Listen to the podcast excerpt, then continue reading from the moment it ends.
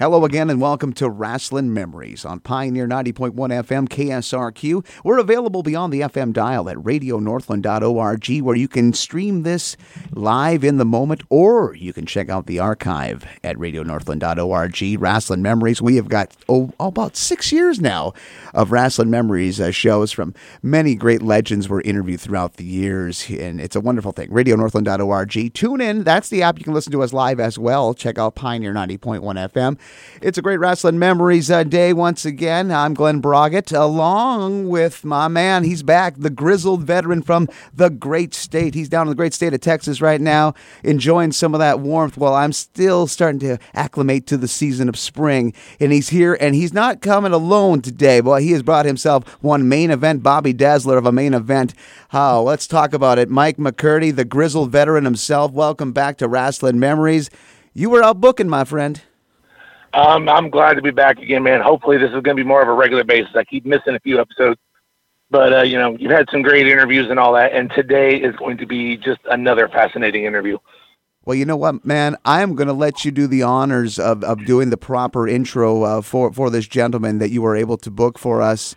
Uh, he comes uh, from the fantastic, fantastic Hollywood. Yes, that's all he all I know about it. You tell me about this, and you tell our listeners who you got lined up, who this main event is, and let me tell you, after that, they're going to be amazed. I have a feeling. I will say it is definitely an honor to introduce this man. He has wrestled in so many territories: Dallas, Memphis, San Francisco, Los Angeles, Portland, and in points in between. The man has veritably been in the ring with so many legends: Andre the Giant, Lou Thesz, Gorgeous George Jr., Greg the Hammer Valentine, Chavo Guerrero, so many more. Rowdy Roddy Piper, the list goes on and on. And he's also had success in Hollywood, movies, television, public speaking. This man can do it all. And today, we can add him another item goes to his resume, a guest on today's edition of Rasslin' Memories. But no matter how well I intro this man, is not as good as the intro he can give himself, Glenn. I'm bringing to you the original Mr. Wonderful, Rock Riddle. Michael, you did such a good job of introducing me from your from your cell phone in your car, sitting there in Texas in the 75 degree heat. I, I thought it was just an amazing introduction. However, as you said, it was not quite good enough. So I will introduce myself. Who better to do it than me? Direct from his palatial estate, high in the hills of Hollywood, California, we present to you, live and in person, the first, the only, the original Mr. Wonderful of professional wrestling, the Diamond Ring and Lamborghini man, the man who possesses the body that men fear and women love. The intercontinental lover, the Rolls Royce of wrestling, Rock Riddle. See? Now, Mike, I want to give you the opportunity. I gave you the short version, so I want to give you the opportunity to simply repeat that, and we'll get you to the point that you can do a proper introduction sooner or later. Well, we're going to have to work on that introduction, sir, because as I said, I cannot do it as well as you. I don't have those golden tones. Yes, but you sound so good. Your voice sounds good because your phone is graveling your voice. More, you sound like that a little bit, Mike. More of a wrestler. Well, see, that's why I'm referred to as the grizzled vet because, uh, you know, the Texas weather out here tends to affect the vocal cords just a little bit. So that's where the uh, the nickname that Glenn has bestowed on me came from. Very good. What would you like to do, to know today? Well, sir, as I said, you know, in my intro, um, you've been in so many territories. I listed just a few, but obviously, you know, you started off. You were a fan of Rip Hawk, Swede Hansen. You started off and found out about wrestling, and started off as a fan club president. You started a fan club for these gentlemen. So I'd like you to kind of tell our listeners just how you got your start in wrestling and what got your interest in it. When I was 14 years old, I was a very shy kid. I was a skinny little kid, weighed maybe 128 pounds, something like that. I was the not the bully, I was the bullied. So I would hide. I, I would be in the back of the classroom, hoping that if the teacher were in the classroom, that I would never be called upon. Because if I had to actually say something, answer a question, I, I don't know if my if there would be a voice there. The worst thing that could ever happen would be the teacher would call on me and I would have to go to the front of the room to answer a question because I knew if that ever happened, I would physically die, fall on my face dead before I got there. That's the kind of kid that I was. At the age of 14, before the teacher came into the room, all the kids are talking about these horrible, horrible wrestlers by the name of Rip Hawk and Swede Hansen. And because I grew up in North Carolina in a small town, this is what they said. That Rip Hawk, he's a he's a mean old son of a gun. I think he ought to be shipped out of the state. Do you know what he said about us? He said we's a bunch of ignorant dirt farmers. I don't think he ought to be allowed to wrestle. Uh, uh, certainly, he ought to send him back up. He's probably a Yankee anyway, etc it actually went beyond that because people did not only dislike him, they hated him. I had never heard of Rip Hawk Swede Hansen. I had never heard of, I had heard the word professional wrestling, but I never knew what it was. But because people hated these guys so much, I figured I would watch television the next Saturday morning at 11 o'clock and watch the host of the live, not six second delay, totally, absolutely live professional wrestling program. Charlie Harville was the host. So at 11 o'clock Saturday morning, I'm sitting on this old Oriental rug in the middle of my living room, and the wrestling show comes on. I can hear the, the music in my head right now. This is how much of an impact it had.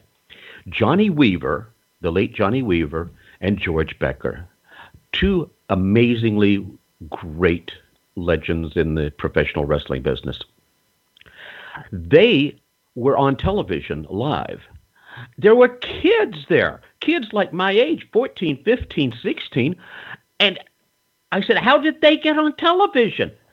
Well, they are the president and a couple of members of the George Becker and Johnny Weaver fan club. And I said, that they're regular people. How do regular people get on television? They're not stars. I don't understand this.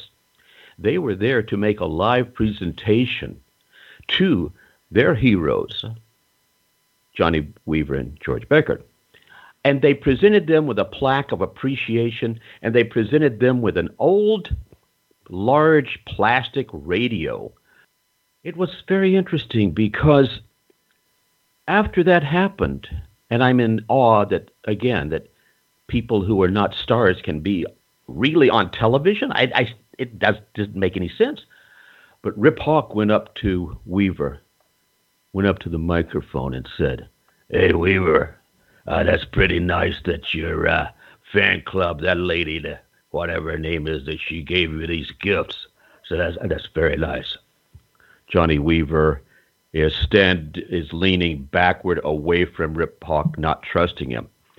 Rip says, uh, could we see the could I see the present they gave you? Johnny Weaver's very reluctant. Rip says, I just want to see it. So Johnny Weaver hands him this big old fashioned plastic radio. Rip takes it straight above his head with both hands, throws it to the floor with gusto. It smashes into a hundred pieces. Then he stomps on the pieces. And of course, there's this great melee that happens. Wow. I'd never seen anything like this before. As Rip continues on the show, as he is interviewed, I've noticed something. I'm noticing that he's in, uh, he has such joy that he's attempting, from my point of view, he's attempting not to smile because he has those people. They hate him so much and he loves it. It's, again, absolute joy. I saw the humor in this man. I saw how much he was enjoying this. I saw these two legends, Rip Hawk, Swede Hansen, bleached blonde hair, bigger than life, suntans, great wrestling outfits, great wrestlers And boy, could they work the microphone. Rip was a master. I said, Oh my gosh, these people, they're cocky and condescending and arrogant. Finally, I have role models. So that's why I started the fan club. As this shy kid, I think we all need some degree of attention, and shy kids want to hide and they don't get very much attention. So I said, why don't I start a fan club for someone who's more hated than Adolf Hitler, more hated than fill in the name of any villain? Rip Hawk, Swede Hansen Fan Club. The motto will be fair, square, modest, and honest. Oh, let's flash forward just a little bit. I'm at the Greensboro Coliseum, Greensboro, North Carolina, for live wrestling matches. And again, I'm 14 years old. I have fan club cards that I printed. Rip Hawk Swede Hansen Fan Club, fair, square, modest, and honest, formed in whatever year it was to spread the Hawk and Hansen fame throughout the world, etc. As I'm there with a couple of my little friends and we're near the dressing room doors, I have my card out and I'm showing them. The announcer comes over. He says, "What do you have there?" I said, uh, "Well, it's uh, um, a, a, card." He says, uh, "Could I see it?" But by the time he finished that sentence or that question, "Could I see it?" he already had it in his hand. He says, "Oh, Rip Hawk Swede Hansen Fan Club. Uh, oh, wow. Um, I'll be right back. I'm going to show this to Rip." And before I could say anything except turning white, He's down in the dressing room. He's going down the stairs into the dressing room, and I'm shaking a little bit because I don't know what's going to happen. I don't know if Rip Hawk is going to see humor in this or if he's going to be upset because I, I never knew how to contact him. I never knew that I should get permission, anything of that sort. So Rip Hawk came out and he came over to me. He says, Hey, kid. I said, yes, yes, sir. Yes, yes, sir. He says, this fan club thing. I said, yeah. He said, uh, are you serious about that? Well, well, sir, I, because if you're serious, I'll help you. I'll get pictures for Sweden myself to you. I don't know what to say then, as this shy, skinny little kid. And I, I finally have a hero, and my hero just accepted me. That was pretty amazing. Let's go forward two more years. On my 16th birthday, I decided I would be a professional wrestler. That was a truth in my world. I weighed 100 and let's see, I wrestled on 135 or 135 pound weight class. So I think I weighed about 132 pounds. And I decided on the 16th birthday, I'm going to be a professional wrestler.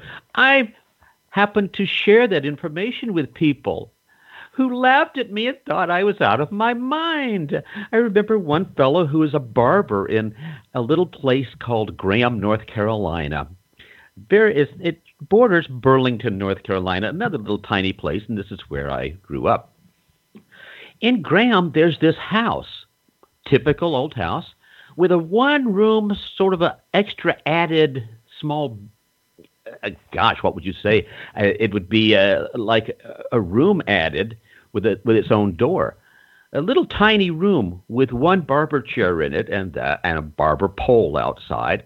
So I'm in there getting a haircut. And I told the barber, because I was 16, I was going to be a professional wrestler.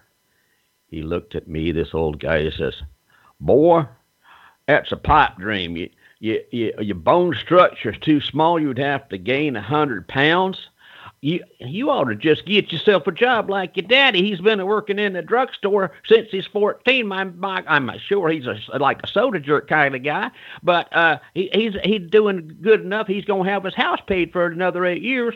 I don't know why anybody won't leave the county. You got everything you want right here. Why don't you just you know, uh, you could be like a, like a plumber. They make good money, and and then you have some security. You ain't never gonna be a wrestler. I looked at him like he had no idea, like he was crazy. Because from my point of view, he was crazy. He had absolutely no idea what he was saying because he did not understand. I had made a commitment. I had made a conscious choice. It was he and probably oh, 150, 200 other people who told me how impossible it was and how I should just settle down and, and start thinking rationally and realize that that's you can't even you can't even dream that boy. That's such a far-fetched thing. So i went down after i was graduated from high school there at the age of 17 in burlington north carolina. And i remember vividly i had my car paid for my cadillac yes had that paid for for several months. I had it totally packed for over three weeks, awaiting this big day. I took that cap and gown as soon as I had the diploma in my hand. I walked briskly to this very, very large cardboard box where we were repatriating, where we were putting these caps and gowns into the box so that they would go back to wherever they were, the place from which they were rented.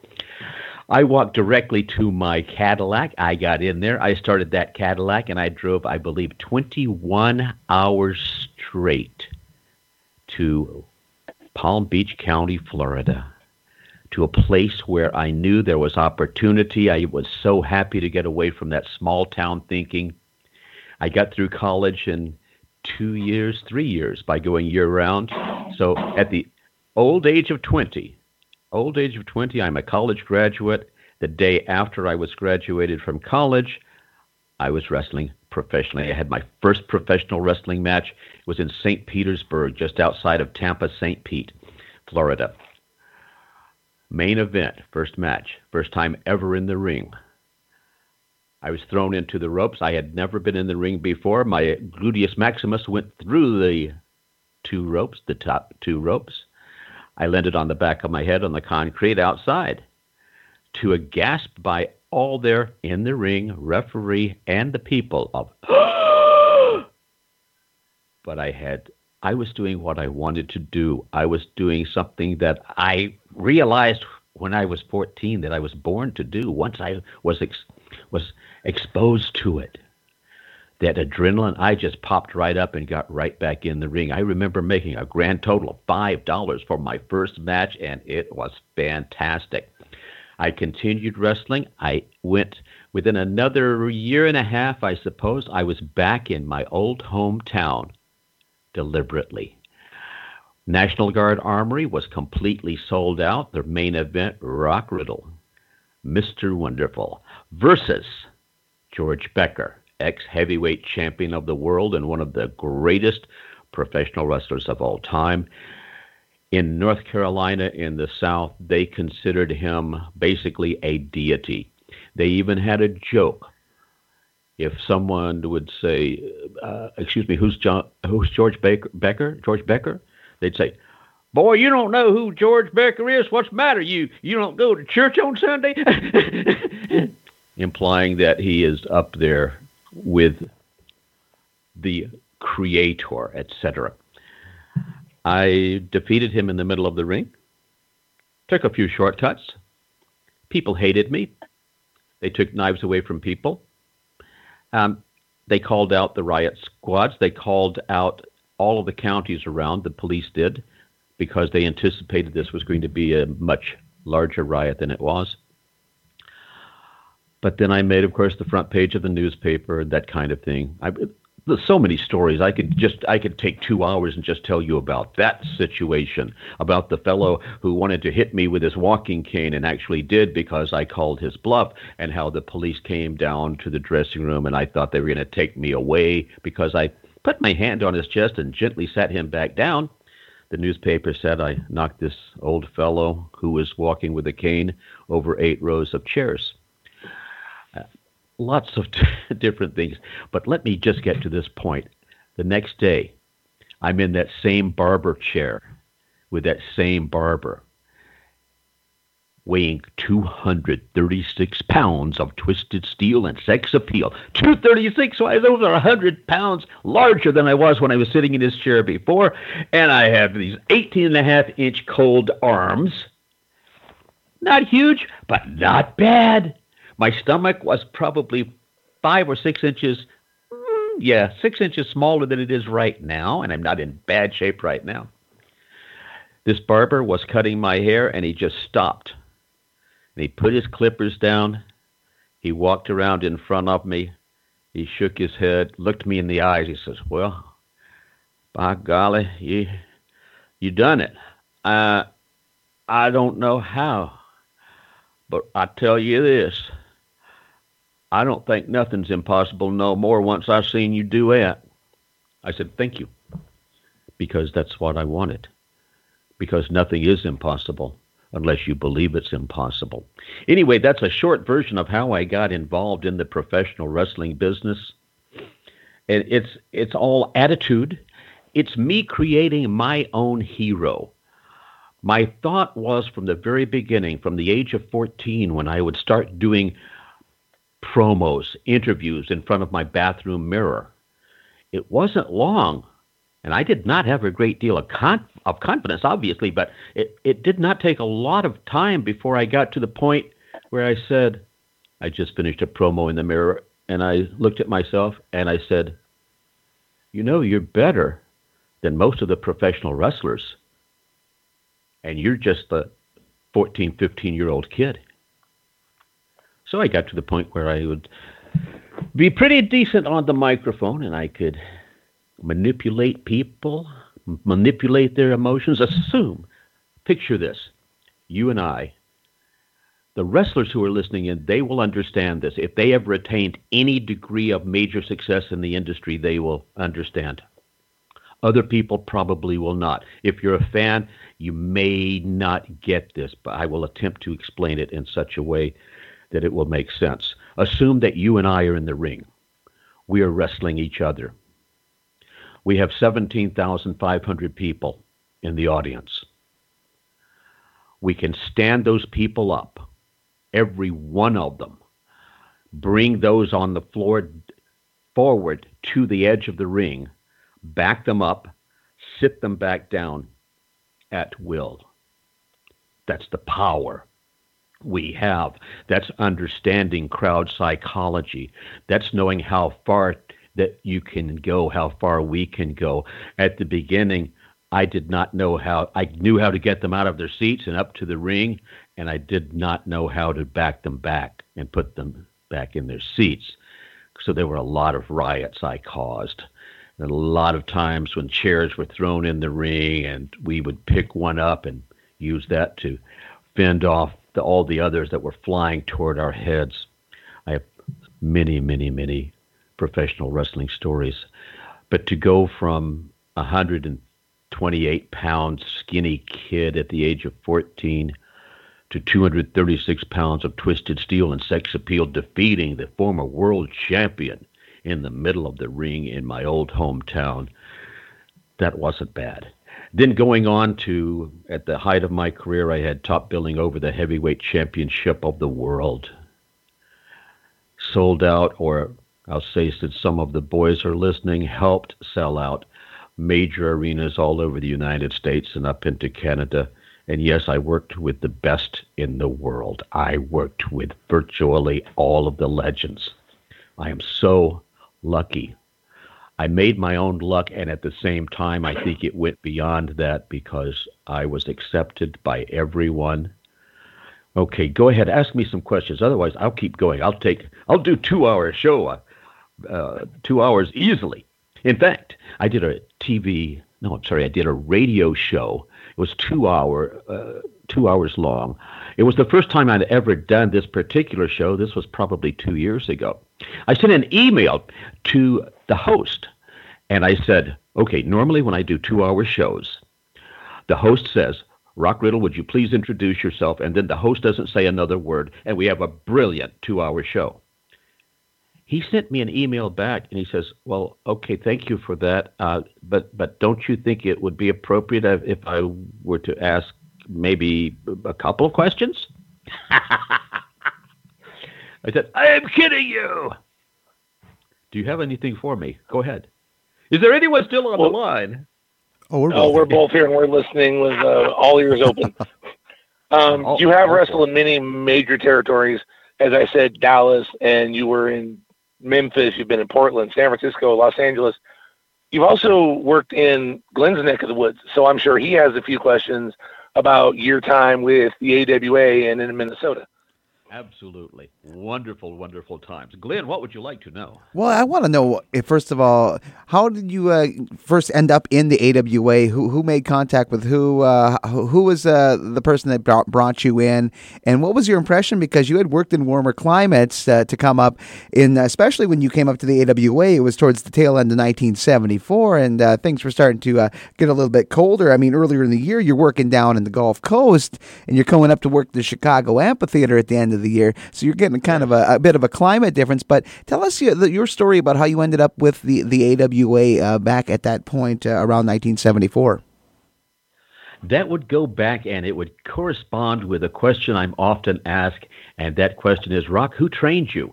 And my response is, I trained myself. Then the people laugh and they say, No, seriously, who trained you? And I say, Seriously, I trained myself. You asked the question, who booked you into the AWA? I did. Who booked me into Roy Shire's territory? I did. I I knew that other people would just sit and wait around for things to happen, or they would see if they could talk someone of uh, of some power into doing something on their behalf. I just just didn't need to do that. When I first went into the AWA, I think my first match on the way to Minneapolis was uh, at Chicago's International Amphitheater. Yeah, it's a little cool. And I think one of the first matches after that, maybe a few days later, was Green Bay, Wisconsin. It was snowing. It was minus 40 degrees. With I don't, I think that was with the chill factor, but it was very cold.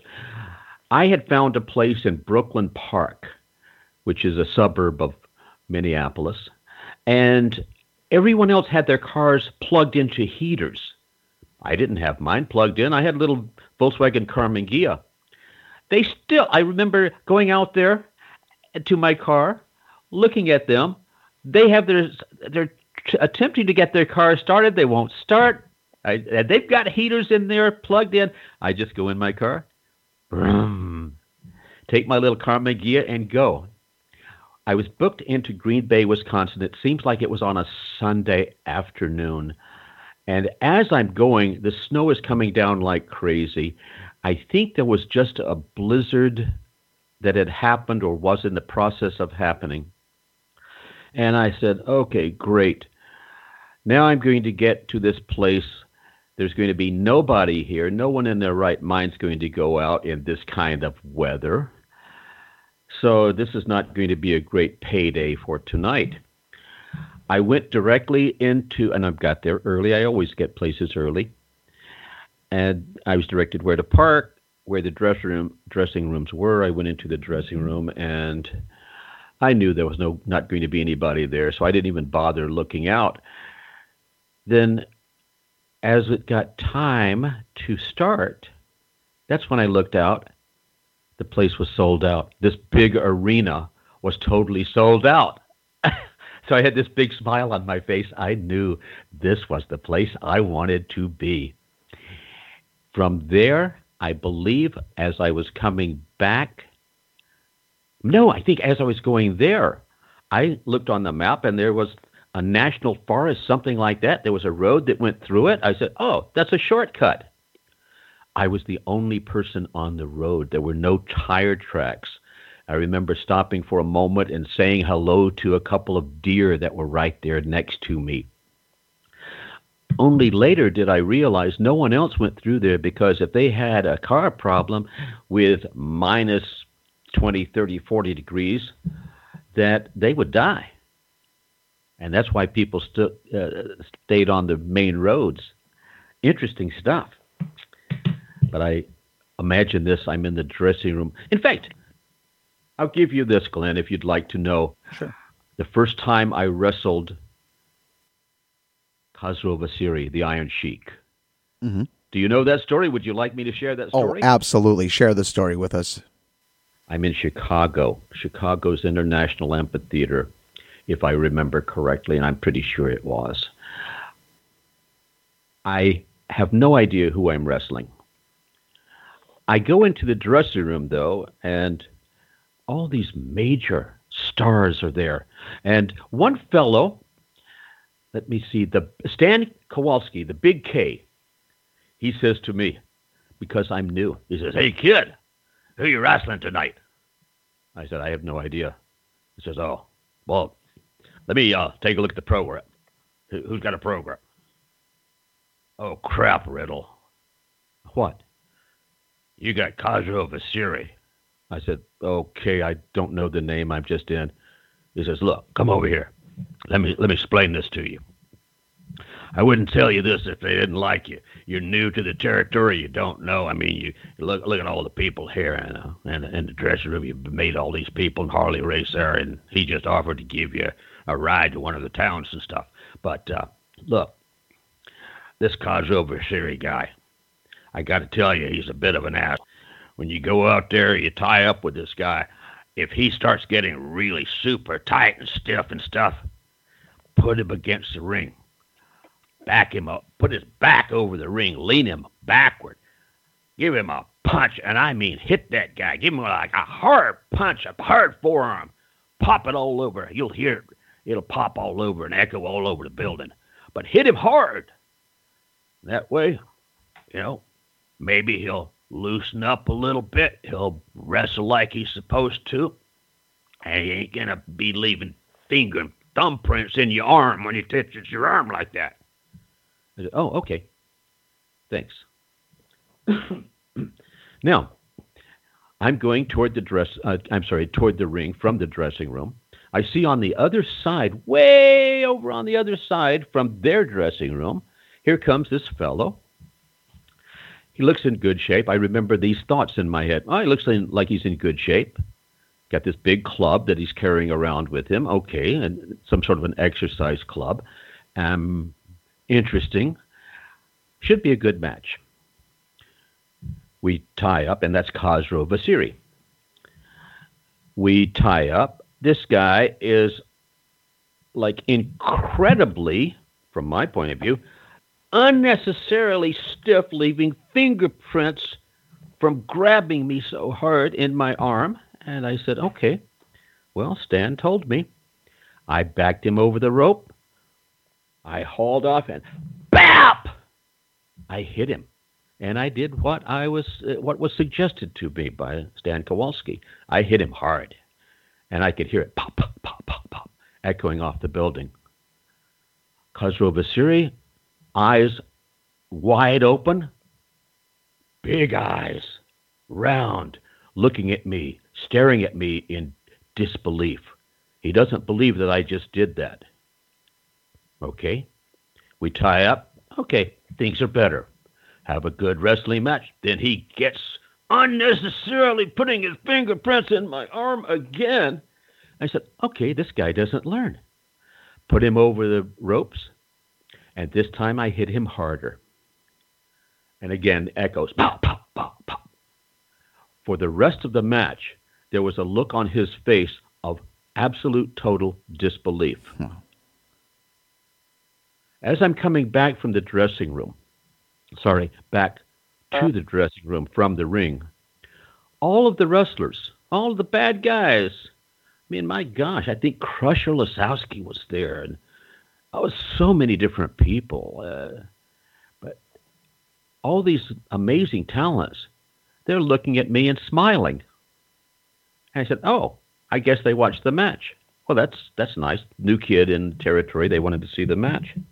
Some of them were laughing. I go into the dressing room. Stan Kowalski's laughing, rolling on the floor. I have no idea what's going on. He says, Kid, come over here. I can't believe it. I can't believe it. I thought they'd bring you back on a stretcher. Do you know who that is you just wrestled? This Khosrow Vaziri, he's one of the meanest, baddest, toughest SOPs in the whole world. This guy was a personal bodyguard to the Shah of Iran. He's a gold medal winner in the Olympics for wrestling.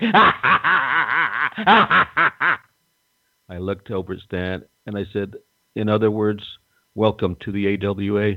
He said, welcome to the AWA, kid. that is a Khosrow, Khosrow Vaziri, the Iron Sheik. I don't know if to this day he knows how much better he is and was than I ever was. He could have twisted me into a pretzel at any time. He could have mopped up the ring with me. And now, since that time, we've had such great respect for each other. And uh, I, I don't. I never let anyone ride with me. I had my little Karmann Ghia. I like to drive by myself and be totally independent, be able to stop where I wanted when I wanted, that kind of thing. But Khosrow Vaziri, he rode with me. I let him ride with me. Anyway, go ahead.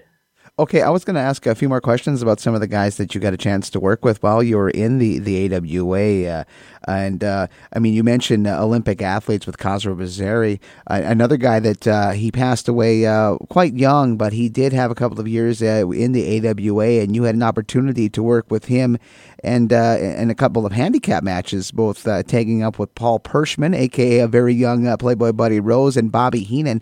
Can you talk about working with guys like you know like Chris Taylor?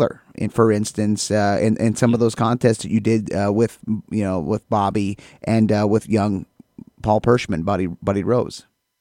Right, Paul Perschmann. My gosh, several years after I, of course, I let Paul ride with me occasionally, and and he was very new to the business, and he was so appreciative.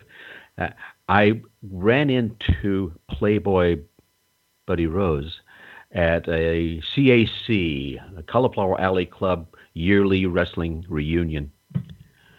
And he, we were doing an interview, and he says, "Yeah, this is rocking. I always love the fact that you let me ride with you." And my thought was, I never let you ride with me. I've I never I've seen you on television. I never met you before. And I did not realize because he looked so different. He was so much he was huge compared to what Paul Perschmann was. It took a long time before I realized this is this guy used to be Paul Perschmann, a little kid. But I have uh, I have videotape of uh, of an interview and that we did. It's very nice. I I should probably put it up on YouTube. I've got so much tape. Anyway, going back to the uh, give me the large guy's name, the uh, Olympian I wrestled. Chris Taylor. Chris Taylor. Yeah. You see, I never had any fear. I never was afraid of anyone. I wrestled Lou Thesz. My gosh, the reputation he had was you should avoid going in the ring with him at all cost. And um, Johnny Walker, Mr. Wrestling Number Two, and what have you. But I always respected the other guys. I respected the promoters. I went in there to do what I was supposed to do. Went in to, to wrestle these guys, to work with these guys. Um, Chris Taylor, yeah, he was just a big guy, and big guys, you you don't do much with them. You try to pick them up. I try to pick up one of his legs. Nothing, I can't even get his leg off the ground. This guy is probably 400 pounds. Am I right? Something like that. Oh yeah, he was a he was a big, big, big boy uh, in his day. Yeah, yeah. It was just it was basically the same as wrestling Haystack Calhoun, which I did when I had top billing over the heavyweight championship of the world, which was let's see Jack Brisco versus um, Ken Mantell, the heavyweight world heavyweight wrestling champion versus the junior heavyweight wrestling champion for the undisputed heavyweight championship of the world, and I had top billing over them. Interesting story there, and then we'll bring me back to this one, but I'm in my dressing room and I have one of my pictures out. So I autographed it. I'd never met Jack Brisco until that night. And, or I don't think I had, but I said, to Jackie Brisco, one of my biggest fans, hang in there, kid. One day you'll make it. You'll be main event. You'll be the headliner, just like your hero, me, Rock, Mr. Wonderful Riddle. I gave it to the referee. And I said, Would you take this to the other side to the dressing room, give this to Jack Brisco? Apparently he did. And I talked to someone a few years back who had visited Jack Brisco at his home before he passed away. And I was told that on his wall, with all of these other things, there was that autographed picture from me since I had top billing over his match that particular night. I miss that man. I, I miss so many people. I miss Andre the Giant. Andre was a good friend. So I don't know what else to tell you about Chris Taylor. I remember wrestling him up in Canada, I remember wrestling him a few times, but I don't remember much more than that about him. Mm-hmm, mm-hmm. Well, you give us plenty there. I, and I, before I hand it back uh, to Mike, I, I want to talk about uh, you know working uh, not only in the AWA but working for Verne Gagne. What what are some of your memories uh, of, of, working with Verne, and uh, what was your experience like? Because it has varied uh, some to, to to other extremes than others. I mean, as far as praise and also the opposite side of the coin on the on on on that praise thing. what was your experience working with with Verne and, and, and interacting with Verne Gagne while you were in the AWA? I liked Verne Gagne. I enjoyed being in the ring with him. I enjoyed being in the dressing room with him. I enjoyed listening to him and his stories. I have a theory. Maybe it's just me, but this has been my experience throughout my entire professional wrestling career. I go in with respect for the promoters. These people are paying me. What do they want? You see, from the wrestler's point of view, I could see maybe what's going on in this match. I could see maybe where it might be headed a week or two or three down the road. The promoter sees what's going to be happening, hopefully, if he's any good, six months, a year, a, a year and a half, even two years down the road.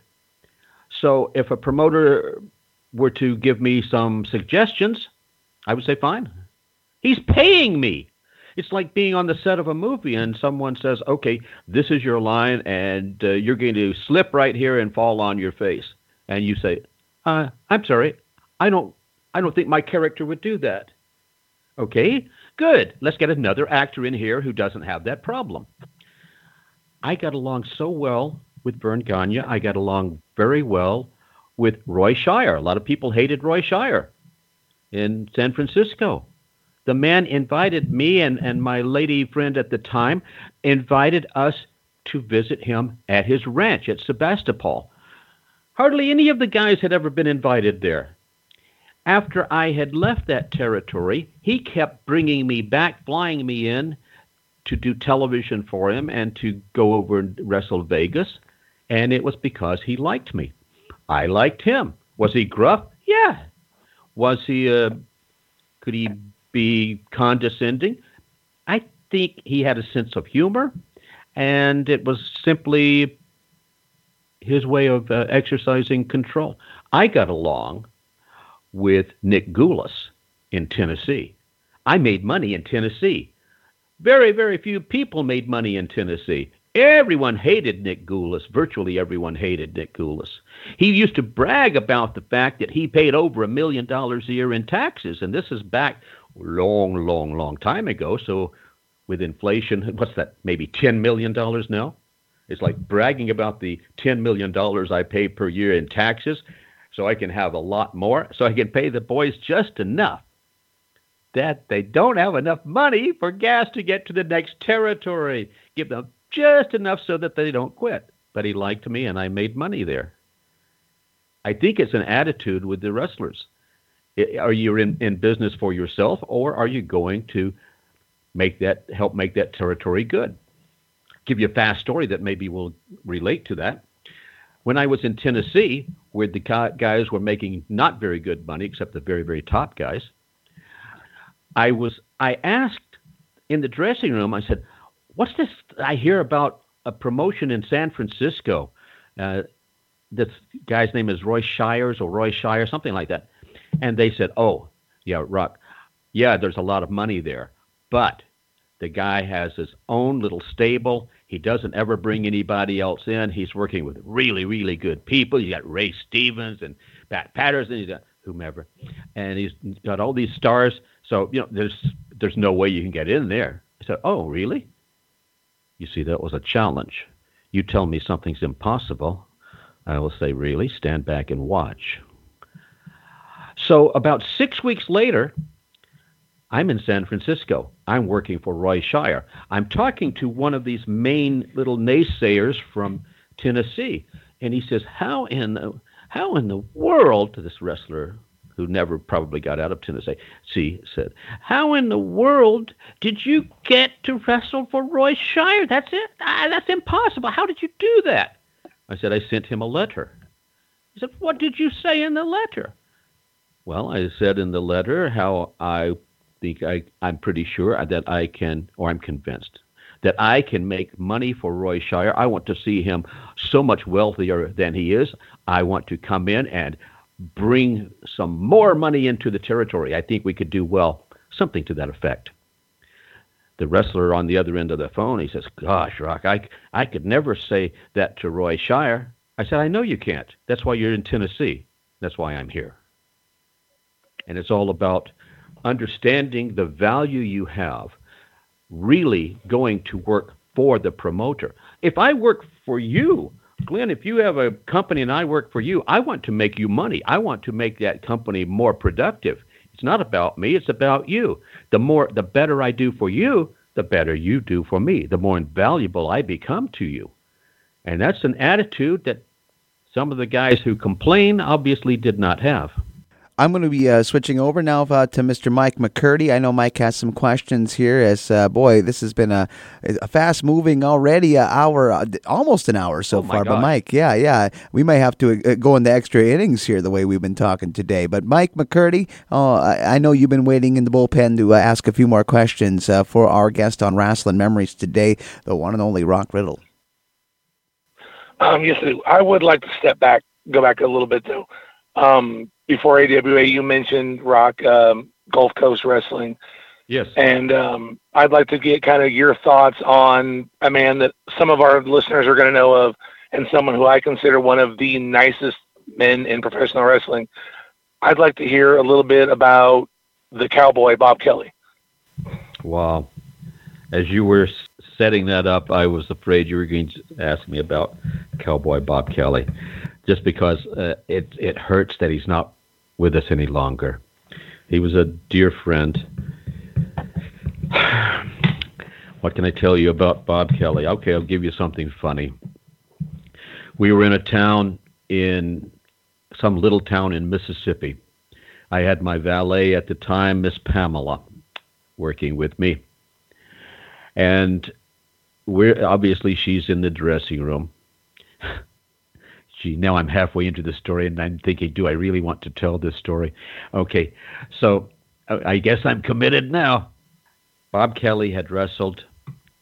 He came back through the from the showers to the dressing room and had forgotten that Miss Pamela was in there. And, and when he saw her, then of course he took the towel real quick, and Miss Pamela had been around me too long because what she did was she started pointing and laughing. and he didn't say anything to her, but he came over to me. He says, I'm going to get you for that. oh, he told me about a time he went into uh, a bar and someone wanted to wrestle him. And he says, okay. And he was going to protect the business and, and do it. And the, the other guy said, the fan said, but just no no bulldog headlock. and he agreed. Of course, he beat the guy and protected the business. We all protected the business. There are people who don't go to the yearly Cauliflower Alley Club reunion, the wrestlers reunion, the big one each year in Vegas, because Bob Kelly's no longer there. And I know several people that the main a main reason they went was to see Cowboy Bob Kelly, wonderful guy that that he was. I wrestled him many, many times, many times. I don't know what else to say unless you want to, me to be more specific on something. Was he good? He was very, very good. Did I take that that headlock, bulldog headlock, more than a dozen times? yes, I did. so, what else would you like to know? I just wanted to kind of get your your thoughts on the man because I mean I met him at CAC and I loved Bob. Bob was a great guy. Yeah. Um, I can real quick. I can even share a little story. Please. I started going to Cauliflower Alley Club in 2006, and I went every. I was going every year. I've had to miss the last couple years because moving out here to Texas, it's a little more expensive to, uh, you know, make it to Vegas. But every year, I always made it a point. First year I was there, we sat. We went to a buffet dinner with a bunch of the boys and uh, we sit. My friend and I we sat at a table with Bob and his wife, and I didn't know much about Bob Kelly, but after a two-hour conversation, I knew everything there was to know about Bob Kelly and Gulf Coast Wrestling. He knew everything there was to know about me, and I considered Bob a friend. Bob was a great guy, and as I said, I went every year until 2011. I was not able to make it that year because that was the year my son was born. Uh, he was born day after the reunion, so there was no way I could make it. But uh, I went back in 2012, and I always went up to Bob to shake his hand. The first every time I went, and I went up to shake his hand that year. I said, "Bob, how you doing?" And he reaches over and he grabs my hand, and he pulls me in for a big hug, and he whispers in my ear, "How's your boy doing?" Bob hadn't seen me in two years, but he knew that the year before I wasn't there, and we'd had a little boy, and he wanted to know how my son was doing, and that's just the kind of man that you know Bob Kelly was, and I thought this is a great opportunity for our listeners to maybe get a little more about Bob Kelly because that's a man that just his name should not be forgotten. No, he was uh, wonderful in the ring. He was one of the best in the ring. I I really enjoyed wrestling with him, working with him, knowing him, becoming friends with him. We had great respect for each other, and I looked forward to seeing him and and us hugging each other and just letting us each other know how much they are appreciated. So yeah, he's a he's an amazing person. If there's anyone listening who says, "Who are they talking about? Who's this cowboy guy?" I, I don't think I know that name. Google the guy. Go on, research him. Find out. Wonderful man. I want to bring up something now because you talked about the Cauliflower Alley Club, that yearly reunion. CauliflowerAlleyClub.org. O-R-G, for those of you who are listening who don't know what that is. I know you said uh, that when you moved to Texas, you missed a little bit because it was a little more expensive for you. And I'm going to say, in all due respect, let's don't give ourselves any excuses at all. We can do it. Here's the reason. For those who are wrestlers, the boys who are listening, the fans who are listening, you've watched, you've wrestled with these people or you've watched them. They've been your heroes. You've seen them on television all these many times. And you say, okay, well, April 30th, May 1st, and May 2nd, 2018, that's the CAC this year in Vegas. Uh, but you know they do it every year. I'm I'm sort of busy during that time, and I've got this happening, and my transmission just fell out of the car. That's uh, too much of an expense, so I'll do it next year. I'll go next year, and I'll shake hands with fill in the name. I'm not going to use a real name. I'll shake hands with my hero, John Doe. Guess what? Next year, John Doe's not there. John Doe's gone. Your hero's gone. You didn't shake his hand. You didn't say how much you appreciated him. You never said thank you. You didn't have the opportunity because things were tight financially, because something else happened, because you knew you'd have another opportunity. No. By the way, there's something called the Hollywood show. It goes on in in Los Angeles and Chicago, and I think there's one other place. But you watch people starring on television series as you were growing up, and they meant something to you. Gee, go to the conventions, make it a point to meet them, shake their hands. They're all over the place. Meet them, shake their hands, get a picture taken, get an autograph. Tell them that they're appreciated. Because when are you going to get the opportunity? Oh, I wish I had met Michael Jackson before he was murdered. I mean, before, not that, no, that was a deliberate one on my part. Before he left us prematurely. Gee, I always loved Roddy Piper, and I wanted to go up and shake his hand and tell him how much he influenced me, uh, but he died at the age of 61 unexpectedly. So, meet people, shake hands, do yourself a favor. Do them a favor. Because we love it. We love when people come up and want pictures. I've had, uh, because I work in the entertainment industry, I wouldn't say I'm Hollywood's best publicist, but I don't know anyone who's nearly as good. But uh, because I work in the industry, I've I've had people, actors on their way up, who've asked me different things, and I've had a few who've said, you know, Rock, I don't I don't want to I want to make a living in the in the business in film and television, but I don't want to get too big. I don't I don't want to be like I don't want to get to the point that I give up my privacy and I and people want autographs and pictures all the time. That would that's an invasion of my privacy. And I would look at them and say, "You don't have to worry. You'll never you're never going to make it." Because you see, once you become a star, once you become this bigger than life person in the professional wrestling business, in the entertainment industry, film and television, when people come up to you and ask you for an autograph, that's a that's a perk. That's an extra added bonus. Don't you realize w- what a compliment that is? You should be grateful for that. This is why I do wrestling conventions whenever I have the time. And sometimes there are 450 people lined up. Here we are, myself and a three, four, five, eight, ten of the guys, and they're bringing programs and all sorts of things because they're and they paid to do this to get an autograph, to get a picture. I said, "Wow, I like when I have the pictures when when I'm scheduled to do pictures with the fans, even when I'm not. Well, they have a camera, sure, I'll take a picture with you. And I normally I'm in a nice suit because I represent professional wrestling. So why would I dress like a slob?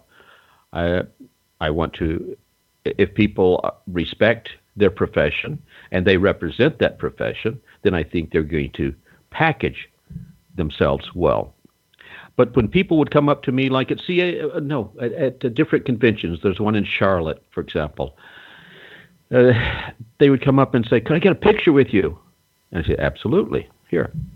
I said, "However, come back tomorrow at two o'clock and get a professional picture. I'll be dressed a lot better then."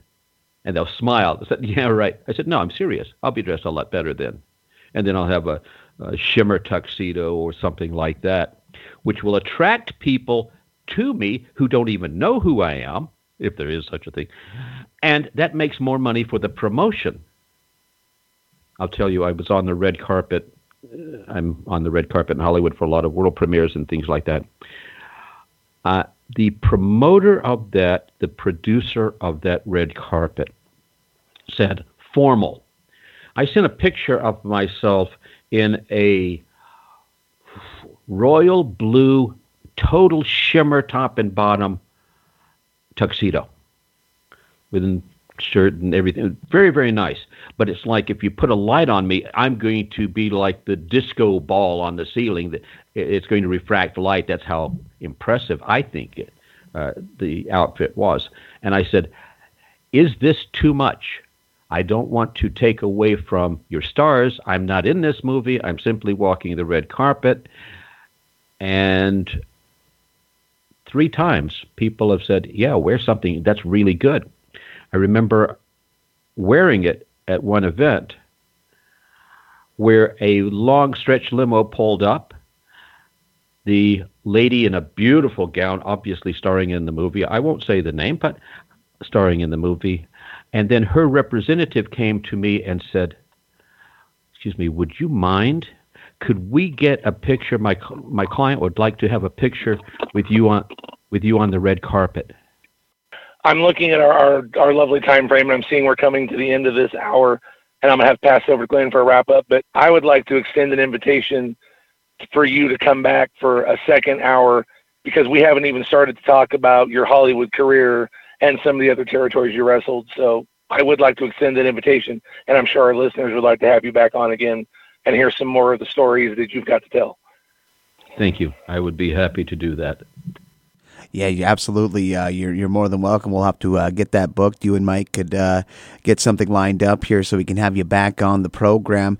And my oh my, the time does fly when the wrestling memories are this good. A big thank you to the grizzled vet Mike McCurdy for uh, booking this wonderful, wonderful edition of the program, which will have an extension. I tell you, there's going to be a main event down the line. But thank you, Mike. Uh, of course, uh, it's always nice to have a, a co-host and a guy so knowledgeable of pro wrestling. So thank you, my friend down there in Texas. Well, thank you for having me, man. I always enjoy uh, being on the show with you, and I always enjoy talking with Rock. So I actually met him at Cauliflower Alley Club in 2006. I sat at the uh, Baloney Blowout with him, and uh, Dr. Michael Lano and Chris Cruz were also at that table with us that uh, that night. Oh, very, very, very cool. And uh, also, thank you, uh, Rock Riddle, for uh, being a part of Rasslin' Memories uh, for this installment. My pleasure. For Rock Riddle and the grizzled vet Mike McCurdy, I'm Glen Braget. You've been listening to Rasslin' Memories.